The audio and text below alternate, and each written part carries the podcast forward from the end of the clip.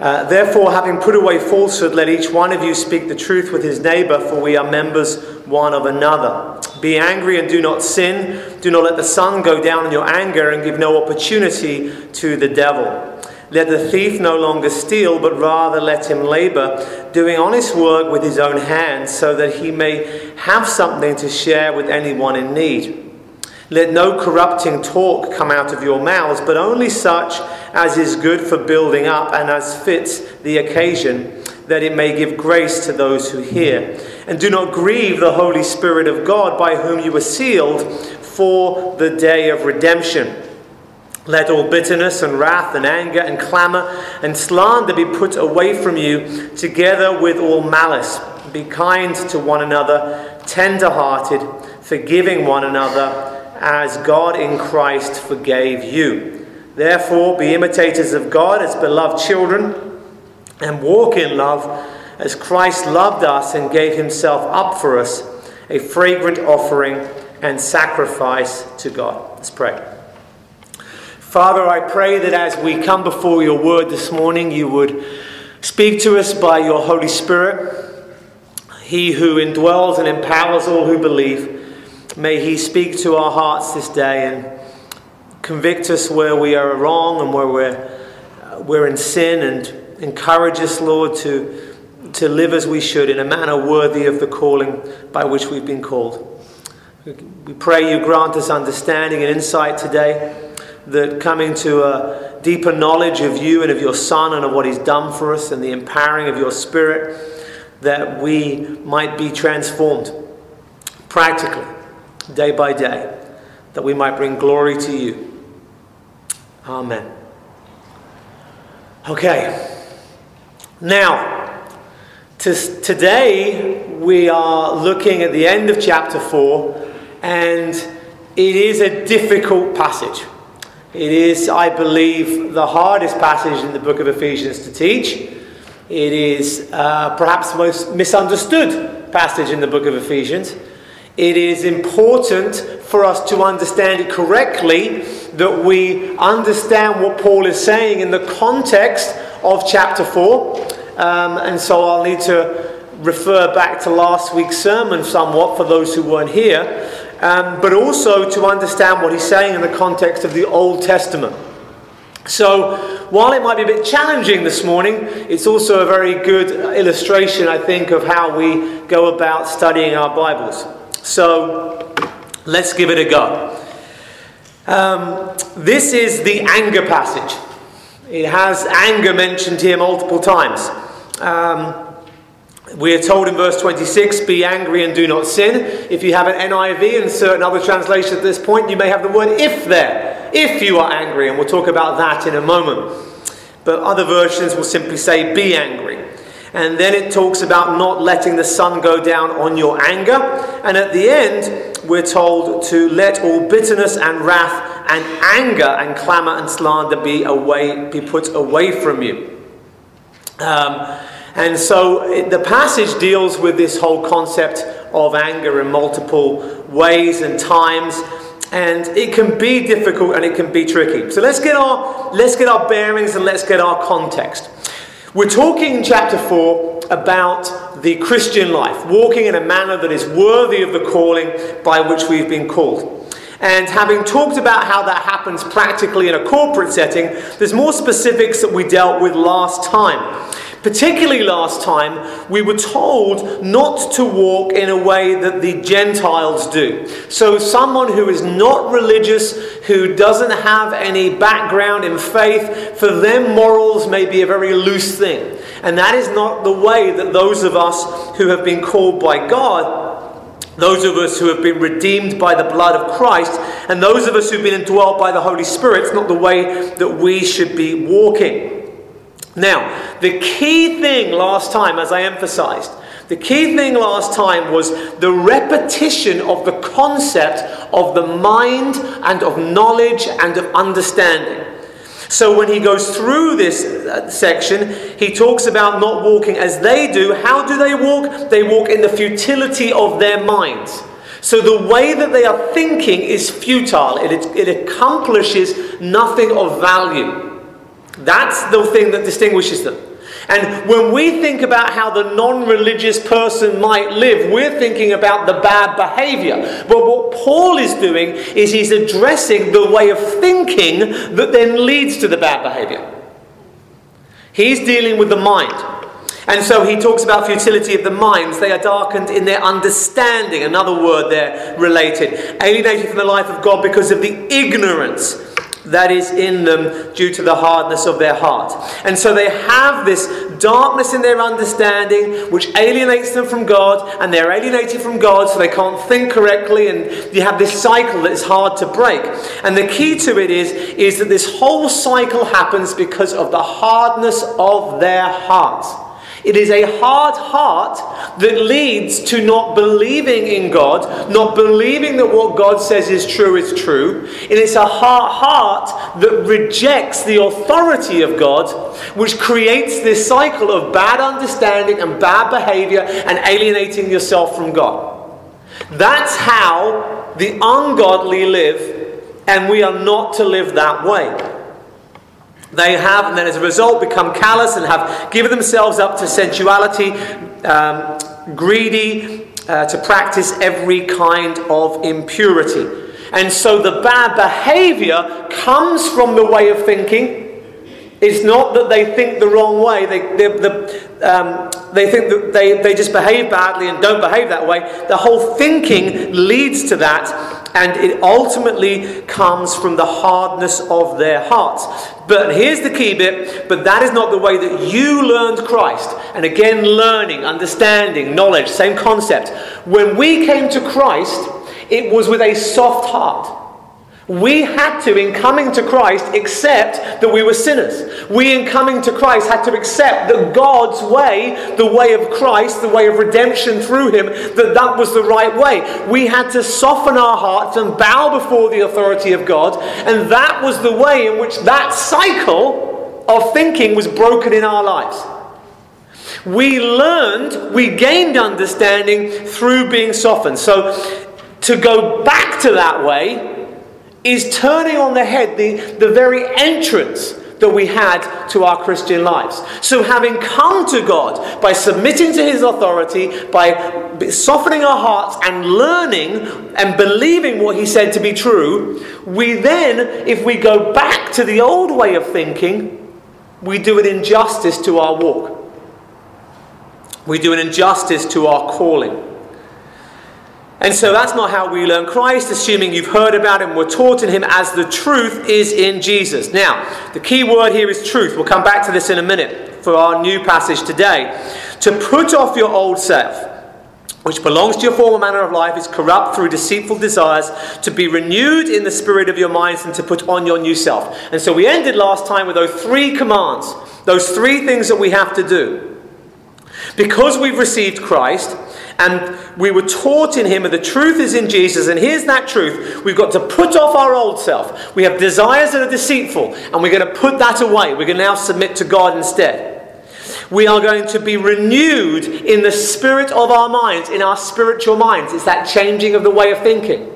So we're putting away the old life, we're having our mind changed and the way of thinking changed, and then we can put on the new self created after the likeness of God, true righteousness and holiness.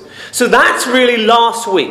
And it's very important we understand that because it is the basis for this week. So I couldn't not repeat all of that. Okay? The thing that he's saying last time, 17 through 24, is that there is a way of thinking which alienates oneself from God that is due to our hardness of heart. It is a wrong way of thinking. But when we became Christians, we submitted to the authority of God. We learned from God. We learned what God said in the gospel, and we submitted to that. And that is the way we need to continue. Because, and here's the key thing the truth is in Jesus, right? Now, if, and it's certainly possible, or the passage wouldn't be here, if having submitted to God, having softened our hearts, having put aside our deceitful desires to rule our own world, to be in charge, to make our own decisions, we come as a sinner before God and we say, Christ, I can do nothing. I am a sinner before God. May I be forgiven on the basis of your blood. If we come to Him and trust in His sacrificial death on the cross and we submit ourselves, if we then go back to doing whatever we darn well please, living how we want to live, following our deceitful desires, if we go back to living that way, that is a false representation of Christianity. Christianity is about breaking that cycle of thinking. It is about breaking that cycle of thinking that way. I'm going to do what I want to do. I'm going to live like I want to live. Breaking that and saying, God, what do you want me to do? Renew my mind. Teach me how it is I should be, how I should think, how I should live, how I should act. And if we go on doing what we want to do, if we go on, we will end up living a life that is alienated from God. And that is not an accurate representation of the Christian life. The truth is in Jesus. Now, verse 25, keep that all fresh in your mind. Therefore, we've got the therefore there, so it links to the previous section. Are you right? Yes? Okay, therefore, on the basis of what has just been said, and the previous section was a slightly different thing, so I'm looking here at this point of verses 17 and on. Therefore, having put away falsehood. Now, at what point in verses 17 through 24 did it address us lying? Speaking lies, telling lies. It didn't. I mean, you could argue that lying is a form of impurity, and it said every kind of impurity. But it really wasn't addressing lying. In fact, the only time that the truth lie concept was mentioned in the previous section was saying that the truth was in Jesus. Saying that the right way of thinking, which leads to the right behavior, is in Christ. So, what he's saying is We've put something aside, right? That's what he's saying. You've put aside falsehood, right? What have we put aside according to the previous section? We've put aside a way of thinking that leads to immoral behavior. We've put aside a way of thinking that leads to bad practice. We've put aside a way of thinking that leads us to misrepresent the Christian faith by walking a walk that has more in common with the world than it does with godliness. So, the falsehood that we've put aside, and this is where this passage is so terribly misunderstood. And if you can't get verse 25 right, you're going to be lost in verse 26 is not talking about putting aside the act of lying, telling lies, though you should put that aside. what it's saying is is you've put aside the false representation of Christianity, a false way of living. A way of living that says, I will do what I want to do, and I am my own boss, and I will do what I want, and that will always, because of our deceitful desires, because of our sinful nature that we should have put off, that will always lead us to ungodliness. And the reality is, is that there are Christians and there are Christian churches. No, I won't name them today. But there are entire movements of churches that seem to be dedicated to being worldly. Like it's the thing to do. Let's be worldly. Let's just be like the world and have no difference. So, so if there are sins that the world likes but the church doesn't, well, we don't want to ostracize ourselves from all those potential uh, donators, I mean Christians. So let's make sure that we don't ostracize them and let's be a little bit in, uh, indecisive over those sins. And the reality is, is that exactly what this passage is addressing. There is, there is godliness and holiness, righteousness and holiness that God has called us to walk in. And there is the old way of living. And you have put aside that falsehood and are living the right way. That's the falsehood. That's the falsehood that you've put aside. Therefore, having put away falsehood, let each one of you speak the truth with his neighbor. Okay, follow the train of thought here. If the falsehood is the wrong way of living, and that's the picture that Paul's painting, he says, when he then says, speak the truth to your neighbor, what he's saying in context is this He's saying to the person who is in the world, don't be like them to reach them but be an accurate representation of the redeeming power of Christ's blood to them.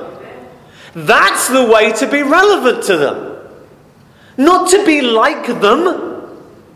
Because what we're trying to do is present Christ to them so that they can put off the old man.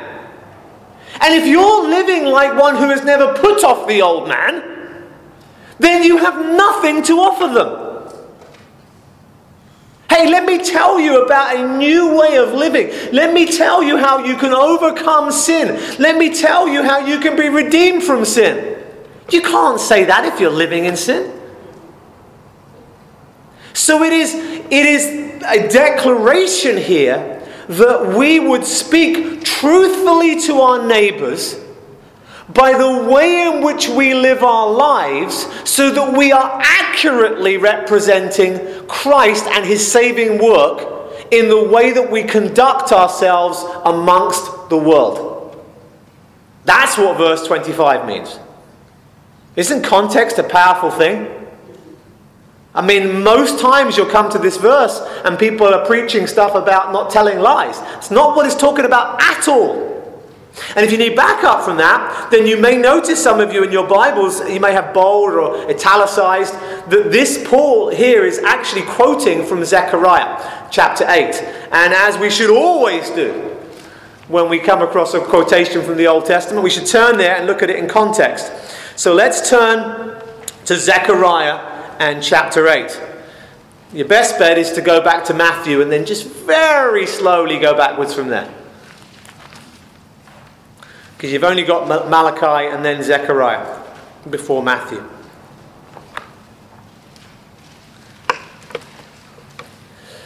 We won't spend too long here because there's lots more to do today. But uh, in Zechariah, we're going to chapter 8, and as you're turning there, I'll just keep talking. In chapter 7, we have a passage um, where the people of Israel, the leaders, come. Um, they, they come before uh, the high priest and they come and ask, the, ask of the Lord. And they're basically saying, Do we keep on fasting? We're fasting on this day and we're fasting on that day, and do we keep on fasting?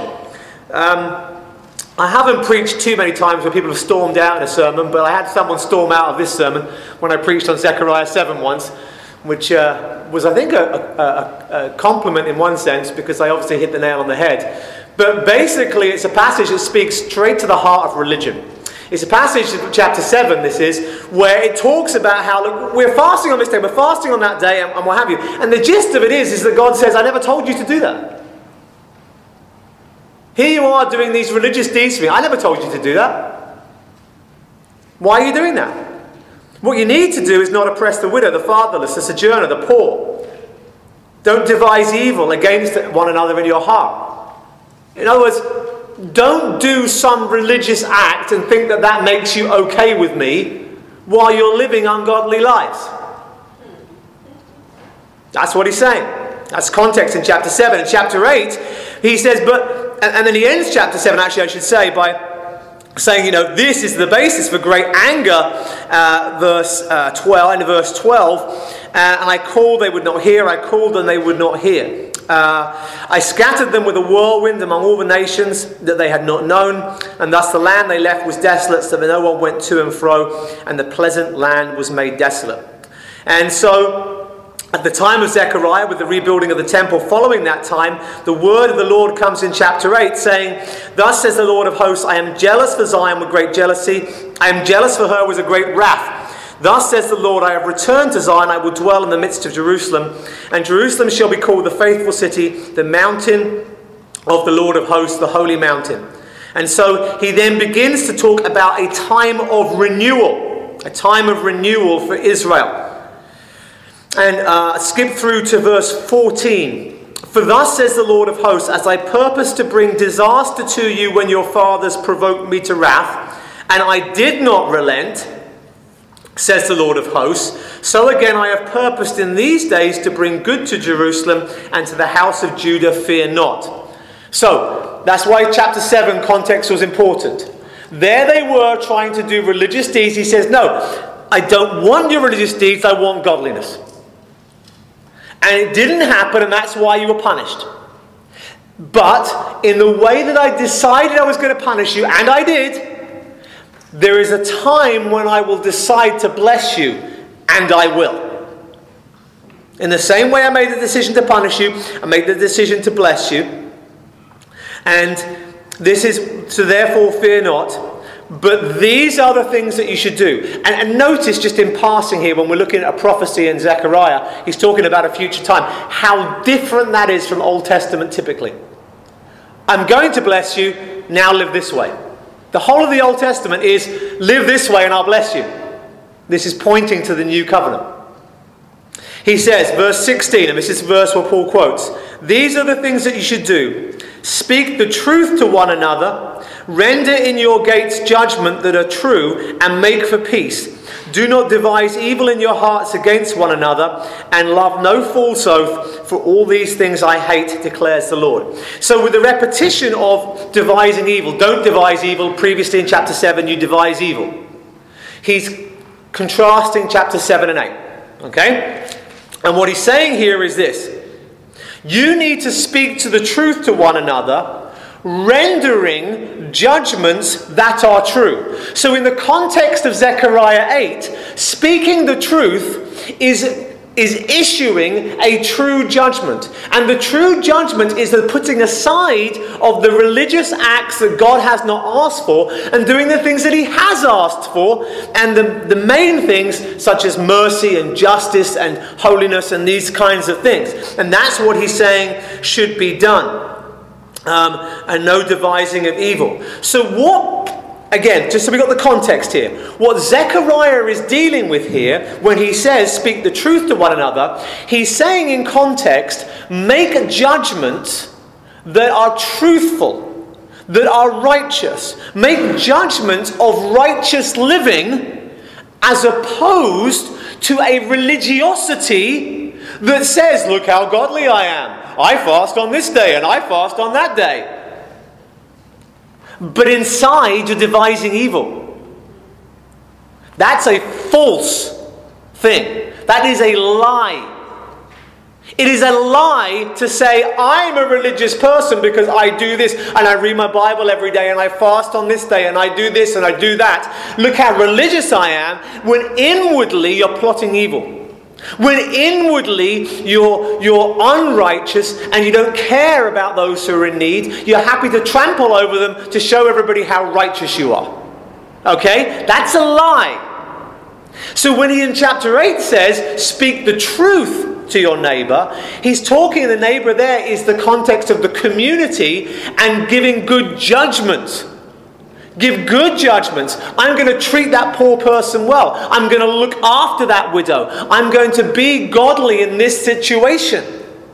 I'm not going to present religiosity and have evil in my heart.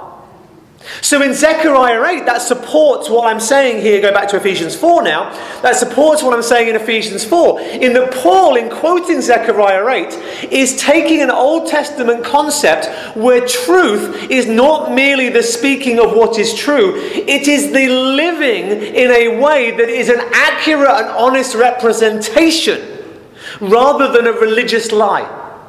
It's to do with how we live. It's to do with how we treat one another in community. And that's why Paul quotes it there. So, let's get our context again because it's going to get even more tricky in a minute. The context is this we put aside a way of living that the unbelievers do, that will be a false representation, and we are going to speak truth to our neighbor in the sense that we are going to present God accurately and truthfully. We aren't going to cover up unrighteousness with religiosity. We're going to have righteousness, And we're going to have that, as we saw in the previous section, by putting off the old man, the old self, which, which uh, is corrupted through deceitful desires. We're going to have our minds renewed in the Word, and we are going to put on the new self, empowered by the Spirit of God, to live in the way that the Bible commands us to live. And it is that living that truly represents the calling of God and gives hope to the lost. If we if we allow, if we allow or embrace people's sin, if we share in their sin, we have no hope for the lost at all. We're in an era where people celebrate their sins. All sorts of different sins. The way in which you deal with conviction of sin is by making it a positive thing and let's celebrate in it. Guys, we can't do that. Because that person who seems to be celebrating is a broken person whose sin is destroying them, and we are offering hope to them that they can be free from their sin. And that's why we mustn't falsely represent with our lives or with the embracing of sin, as we shall see. And that is the context for this strange and peculiar verse here Be angry and do not sin. Now, if you have an NIV, and I think there are a couple of other versions to do it as well, you may well have the word if here. If you are angry, do not sin. So if you so happen to be angry one day, then don't sin. Okay? So somebody comes along and says, You're a stinking loser. And you get angry with them for calling you a stinking loser, probably because you know you're a stinking loser, you don't like being told that. And you want to knock their block off. You don't knock their block off if you're angry with them, because that will be sin. And now, that does seem in some translations what the verse could mean in context, but that is totally alien to the context that we're looking at here. Okay? Firstly, we need to know this there is no if in the Greek. There is literally here two commands. Very clear. In the original, there are two commands. Command number one be angry. Command number two do not sin. There are your two commands. Now, that's a little bit confusing. You can see why people struggle with it. You can see why people want to get rid of it. They, want to, they struggle with it because at the end of the chapter it says, Put aside all anger. Let, let all bitterness and wrath and anger and clamour and slander be put away from you. So, how can you put away anger at the end of the chapter if at the beginning of this section you're told to be angry? That's a little bit confusing, so you can see why people struggle with it. Now, people will argue, and some scholars will argue, that there are some occasions in Greek where a, a, sequence of commands like this, and I won't bore you with all the technical terminology, but basically you have two commands, and the first command can be essentially mean if. Now, the example that is given of this, and it, is true and it is a good example, is in John chapter 1. We won't bother turning there, but there is a phrase that is repeated in John chapter 1 where Jesus says to the first disciples, Come, command, and see, command. Come and see. And then later, when Nathaniel comes along and the, the first disciples become the first evangelists, they say to Nathaniel, Come and see. And the if you accept that you know the first of the two commands can become um, can become a, a, a conditional is the phrase, then it would be if you come, you will see.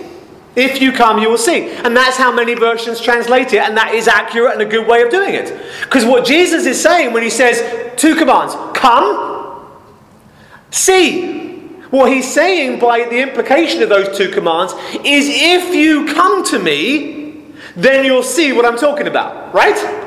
Okay? Well, if that's what's going on in Ephesians, let's see what that says. If you are angry, you will not sin. is that what the passage is saying? It's saying if you're angry, you know your problem here. Your problem is that you're not angry.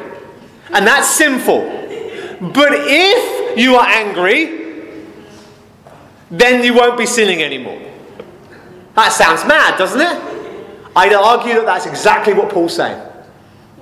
That's exactly what he's saying.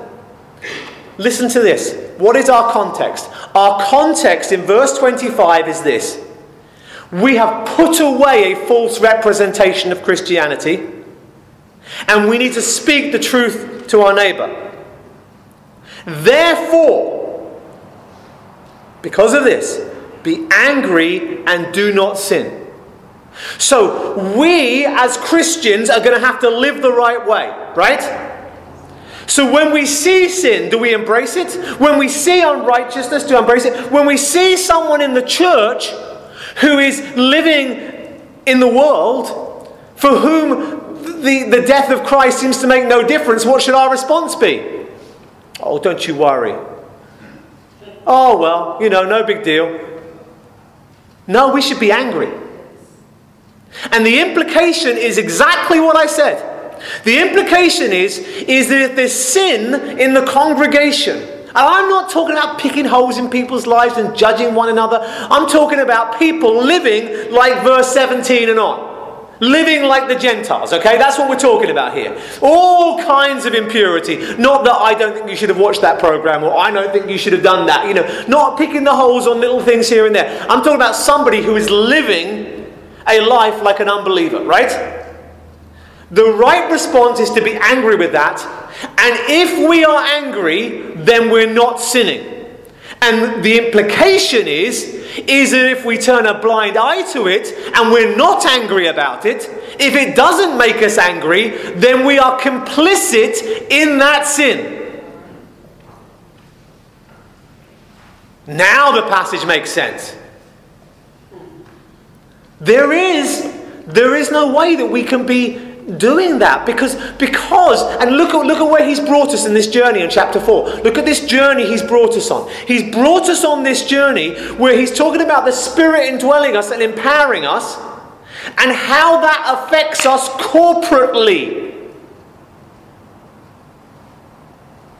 If there's somebody in this church who thinks that they can live like the gentiles lived then when we invite someone to church and say, hey, come and hear the gospel, come and hear good news, come and meet with God, come and hear what God has to say, then if there's somebody who is part of this church who's living that way, then the, the, the whole representation of Christ has been muddied already. We need to be angry about it. We need to not tolerate it. And the urgency of the situation becomes clear in the second half of the verse. Do not let the sun go down on your anger. Now, what most versions don't communicate here is that the second anger here is a different Greek word. It's a different Greek word. And it is a word that was typically used to mean the cause of one's anger. It wasn't so much the external anger as the internal thing that brings about the anger. Right? So if somebody kind of punches you and that makes you angry, then you being angry with that person who punched you is the first word be angry and do not sin. But them punching you is the cause of your anger. That's what's referred to by the second word for anger here. So, what it's saying is this if there is a situation when you need to be angry about something, don't leave it. Don't deal with it next month, next week, next year. Do not let the sun go down on the cause of that anger. The thing that is going on that has provoked you to anger, and rightly so, don't let the sun go down on it. Now, very, very important context of Ephesians. Who are the ministers of the church? All of you. Everybody. Every one of us is a minister. So it's very important at this point. I think one of the ways in which this passage of scripture is, is, is maligned practically is when people think it is the job of the leadership of the church to solely the leadership of the church to deal with sin. Now, when it comes to things like church discipline and what have you, there is, of course, a, a, unique role for church leadership. I'm not saying that there isn't. That the church leadership watch over the sheep. They are shepherds to those sheep. That's absolutely right. But we can't see everything. You know, as a church grows, there become, you know, friendships here and friendships there. And if you see your brother or sister in Christ, living an ungodly life, living a life of false representation. And again, I'm not talking about picking holes in people, I'm talking about a general lifestyle. If you see that and you don't say anything or do anything, you're in sin. You're complicit in that sin. And so we do not want to let the sun go down. I don't. Some people will will take that very very literally and, and say, um, you know, it has to be dealt with that day. Uh, as time goes by, I, I've softened a bit on that, and I, I think probably it's just a, a proverbial expression speaking of urgency. Now, just to back that up, and again for a second time to show you that my conclusions here are not in isolation, you may have noticed, some of you in your versions, that this is another quotation from the Old Testament. Some people miss this one actually. In my Bible here, um, I have what's the cross referencing section, where you have a center column that has all the, the cross references. And for some reason, it's got a reference to Psalm 37, which basically says, Don't be angry, when the passage says, Do be angry, which is weird, but it's actually a quotation from Psalm 4. So if you want to briefly turn to Psalm 4.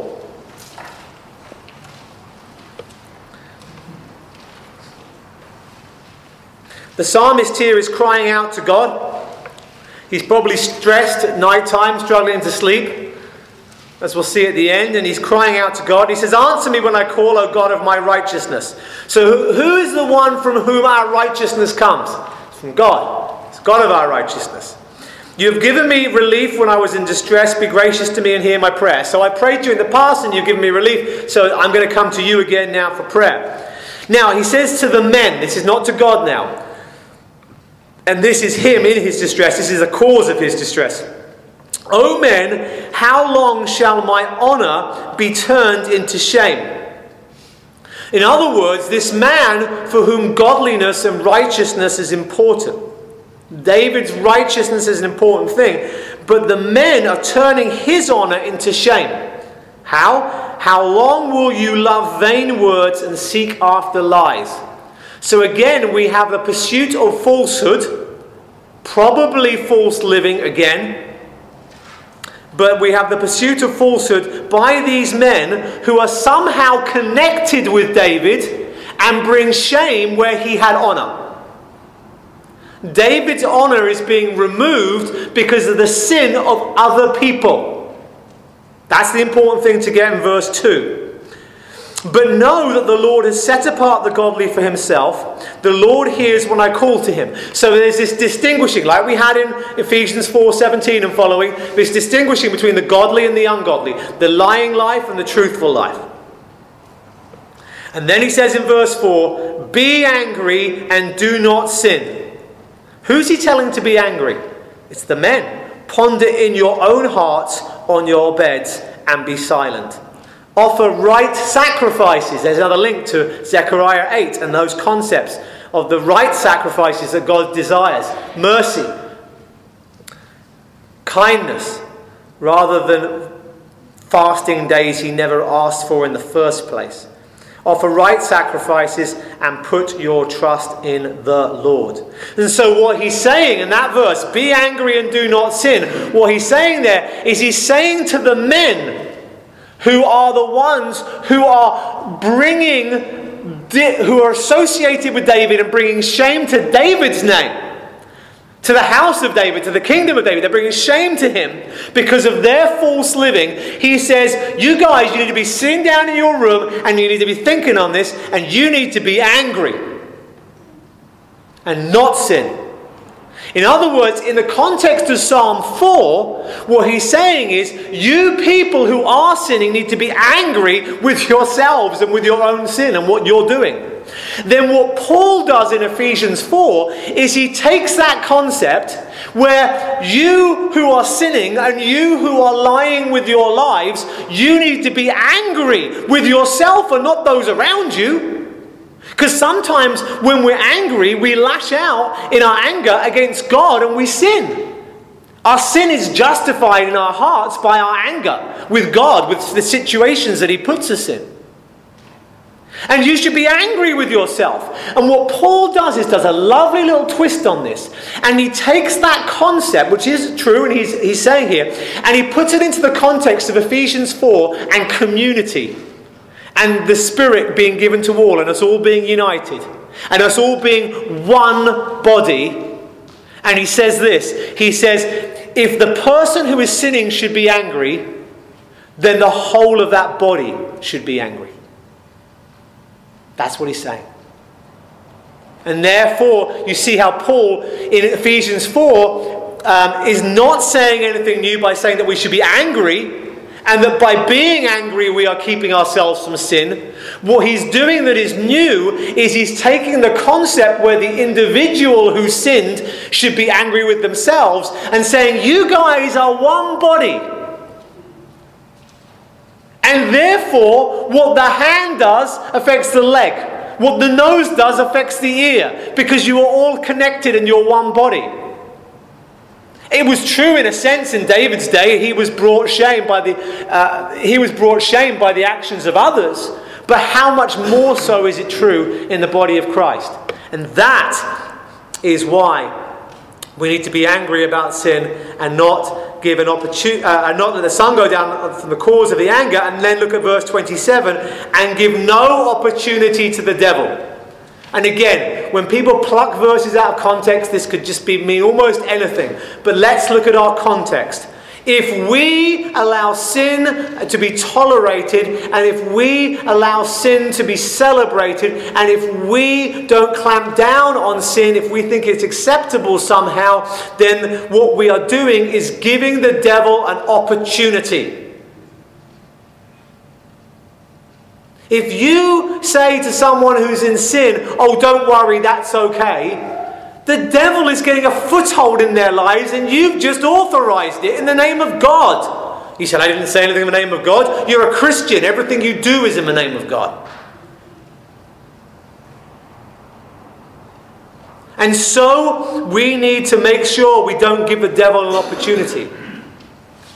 And I hope that as ministers of the Lord, we will be aware of this, and we will know that the devil would love to tear this church apart. The devil would love to have sin festering and prospering in our body, and we need to be careful not to do that, not to allow that to happen.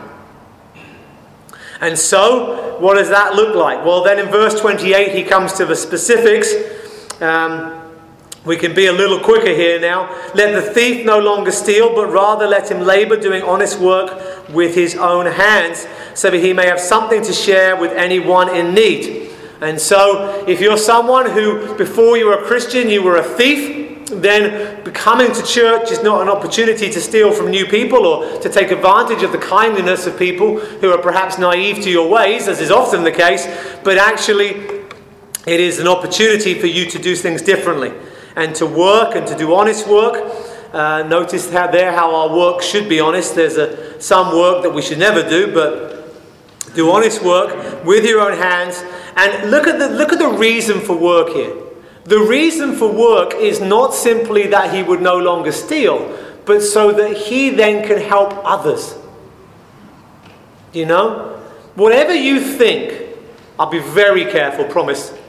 Whatever you think about the welfare state and welfare as a concept politically, okay, I keep politics out of the pulpits. I'm not going there, so don't worry. I'm simply saying this we as a church have a duty to welfare amongst our own. So, regardless of where you stand on the political divide, put that aside, we as a church have a responsibility one to another.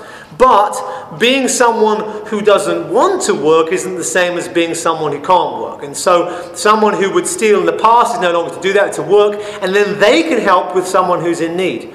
And you've got to remember, this was a time before insurance companies. This was a time, you know, I've been hearing so many reports from down in Louisiana where there were floods um, of the churches coming together and meeting people's needs and feeding them and, and, and helping replace things. And that, you know, of course it's not publicized, is it? You know, it's not, they want to give Christianity positive press. But apparently, from all I know from in the area, the church has done an absolutely outstanding job amongst the community. And, you know, that that's one thing amongst the community, but our priority is amongst one to another. And it's just uh, it's important that when we labour, we labour to have enough for ourselves, for our family, for our kids and stuff, but also so that when we see someone in need, we have an opportunity to be able to say, "I can help. I can I can step in here." Um, Verse 29 Let no corrupting talk come out of your mouths, but only such as is good for building up, as fits the occasion, that it may give grace to those who hear. Now, when it comes to Christianity and talk that is corrupted, 90% of Christians think about swear words. It's the focus, it's the focus, and we're so obsessed with it that we even have turned one of the Ten Commandments into a conversation about swearing. Don't take the Lord's name in vain. Look, listen, when, when the, the time of the Ten Commandments were, were written, there wasn't, as far as we know, a massive problem amongst the Jewish community that someone would accidentally be chiseling and drop a hammer on their toe and say, Oh Yahweh. That wasn't what was being addressed. Ironically, what was being addressed is exactly what we're studying this morning the misrepresentation of God and taking his name in vain and saying, well, God thinks this and God says that. And we do that with our lives as well. Misrepresent God. It's that misrepresentation that is the issue there. So whenever I see references in the epistles to let no corrupting, you know, okay, if you read an article saying, hey Christian, don't swear, then you'll have this as one of the list of verses that are put in that article. No corrupting talk. But look at what it's saying. And by the way, I'm not defending swearing, I'm just simply saying that's not what's being spoken of here. There are some Christians who would never utter a swear word in their life and yet whose tongue can cut people down and crush them in a heartbeat. And I would much rather have people who occasionally slip up and say a word they shouldn't say, but whose tongue is generally used for building up and giving grace, than to have someone who never says an inappropriate word but is cutting people down. And there is uh, this this passage isn't speaking about talk that corrupts people, that affects people, because it's not building up and it doesn't fit the occasion. And notice that fit the occasion. There are times, as we have just seen, when it is appropriate to be angry. So, how do we follow that? How do we have this verse about anger and being angry with sin and not tolerating sin in the congregation? And right next to it, we have this thing about no corrupting speak no corrupting speech, and building people up. Let no corrupting talk come out of your mouth, but only such as is good for building up, as fits the occasion, and may give grace to those who hear. When we address sin, we are not simply saying, ah, oh, great, this person's in sin. Now I can finally let rip with my tongue. Now I can finally bash them. What we're trying to do is to take our brother and sister in Christ and build them back up and restore them. Just as Paul says in Galatians, bearing in mind that next time it may well be us. How would we want to be addressed? And how would we want to be lifted up? It doesn't mean that we tolerate sin. It doesn't mean that we neglect to address sin. It's got to be dealt with. and It has to be dealt with swiftly and continually. It can't, you can't let the sun go down on the thing that has brought righteous anger into you because of the misrepresentation of God. But when we are speaking to people, we don't want words that are going to cut and destroy and corrupt. We want words that are going to build up that will fit the occasion. So sometimes we're going to have to be tough. You know what? That sin, it cannot happen here. You can't just go on like this. This is not acceptable. But we do it in a manner that brings grace.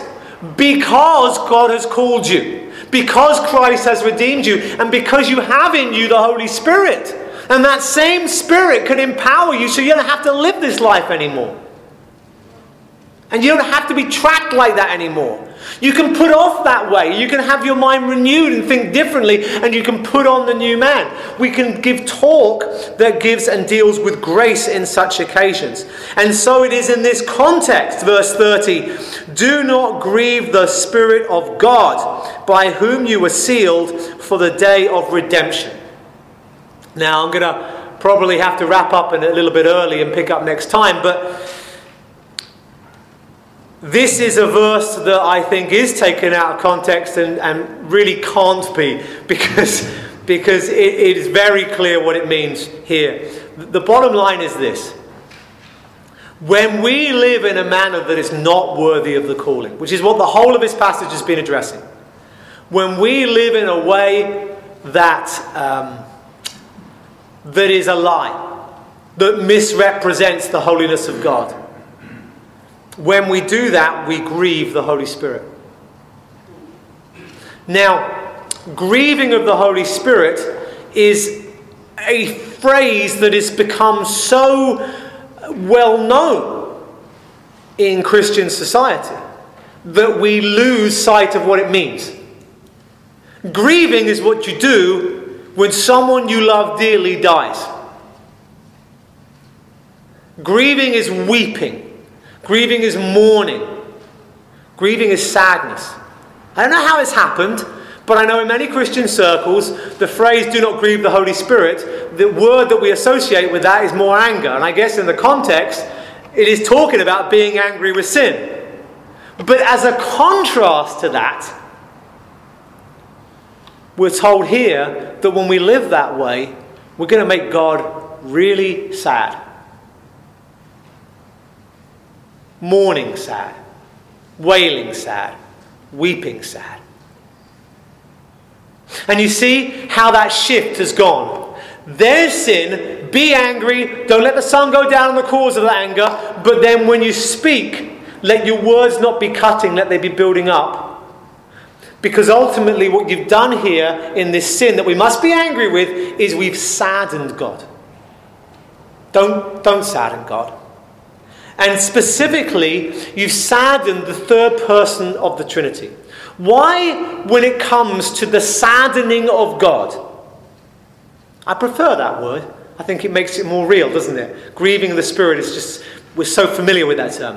Why, when we're dealing with the saddening of God, making him mourn, why is it the third person of the Trinity is the one that Paul refers to?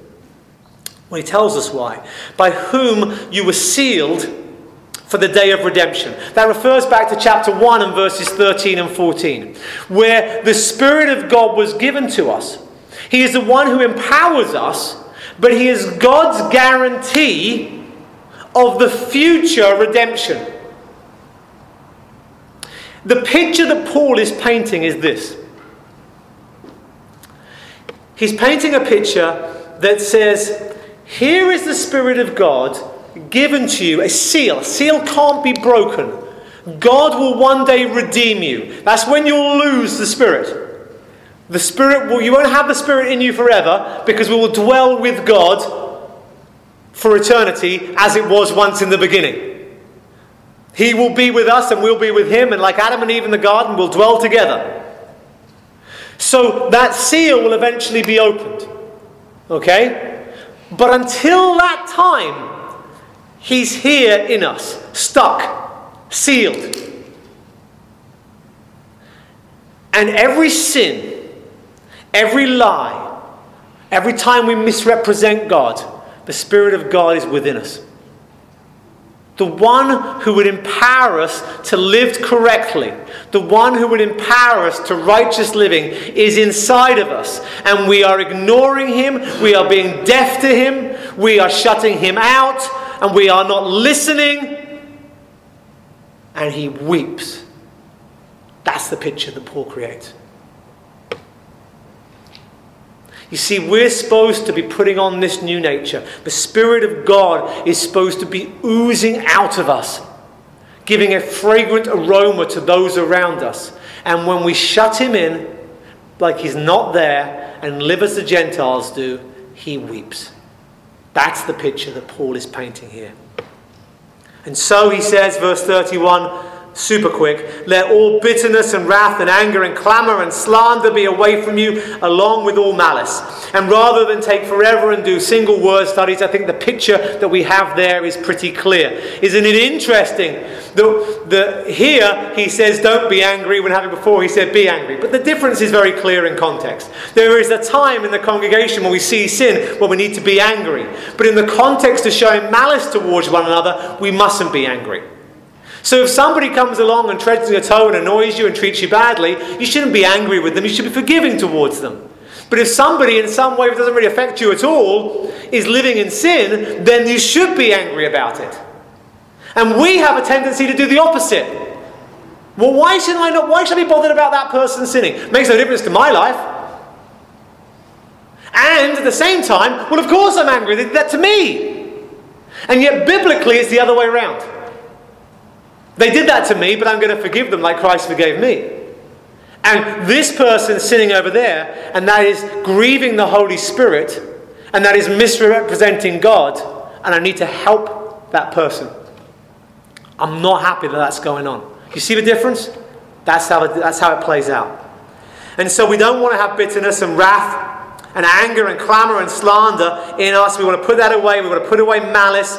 And in contrast to all of that, we want to be kind to one another, tender hearted, forgiving one another as Christ as God in Christ forgave you. You know what? If someone is living in sin, we need to be angry, but we need to have kind words of grace to help restore them. It doesn't mean if they continue in sin, we have to put up with it and deal with it, but it means we want to, with kindness, bring them to repentance. We want to turn them away from sin. But we need to forgive one another. If somebody does sin, if someone in our midst does fall, it shouldn't hang over them like a cloud forevermore. We've got to forgive because we're all sinners and we all mess up. And most of the time we do it in secret and we get away with it. And sometimes someone sins more publicly. And I don't want there ever to be a situation in church where, oh, that's the person who did that in 1954 or whatever, you know? You don't want that. You need to forgive one another. Why? Because Christ forgave us. That's the whole basis of our faith. You see, there's an anger that comes from a forgiving heart. Christ has forgiven us, and we love the Lord, and we don't want to grieve the Spirit of God, and so we're angry about sin in the congregation that would destroy our witness because it's so important. But stuff to us, no, we've got to let go of that. We've got to let go of it. We've got to forgive one another because Christ forgave us. Can you imagine if God had the attitude of forgiveness that we typically have? But He forgave us everything. And finally, and I'll pick up in chapter 5 next time, verse 1 and 2 kind of act as a bridge between the two sections. Therefore, be imitators of God as beloved children and walk in love as Christ loved and gave himself up for us, a fragrant offering. I love that. And sacrifice to God. So, therefore, summary of all that's been happened, therefore, we're going to have to imitate God in the way that we live. God gets angry with sin, we're going to imitate that but we're also going to be kind and forgiving, and God is also slow to anger. Exodus 33 and 34. And so we're going to mirror that as well. We're going to imitate him as children imitate their parents, so we're going to imitate our Father in heaven. We're going to walk in a manner that's characterized uh, by love because Christ loved us and gave himself up for us. And that manner that we walk in will be a fragrant offering and it will be a sacrifice to God. So, the way in which we live our lives, we've been putting aside our own desires, putting aside our own wants, wants, what we want to do, what's easier for us, and do what is pleasing to God. So that as we live our lives, that spirit infused life will radiate out this fragrant offering to God, where He will look at our lives and go, That's exactly what I wanted. I pray that it will be so for all of us. Let's pray. Father, we thank you for your word, Lord, and I pray that uh, I pray that that passage would be understandable to us all now, and I pray that the message would be would be clear to us all as well. Um, Lord, I, I thank you for your word, and I thank you that, that your word is understandable in context, and I thank you for the harmony between the old and the new. But Lord, I thank you that you have made us one body. And it's hard for us. We're in a very individualistic society. We do what we want. We live our lives the way we want to live our lives. And we're, we're taught to be selfish and to do what's good for us and forget about everybody else. But Lord, I pray that we might have a place here where there is humble, sacrificial living, forgiveness, forgiving one another, being gentle with one another, being graceful to one another, speaking gracefully, building up and not tearing down. Lord, I pray that you would enable us to live that way. Lord, you have enabled us to live that way. You've given us your spirit. May we grow in him, grow in knowledge, grow in understanding, that we might live in a, in a way that is a fragrant offering and a sacrifice to you. May you be glorified in our midst, Lord. Amen.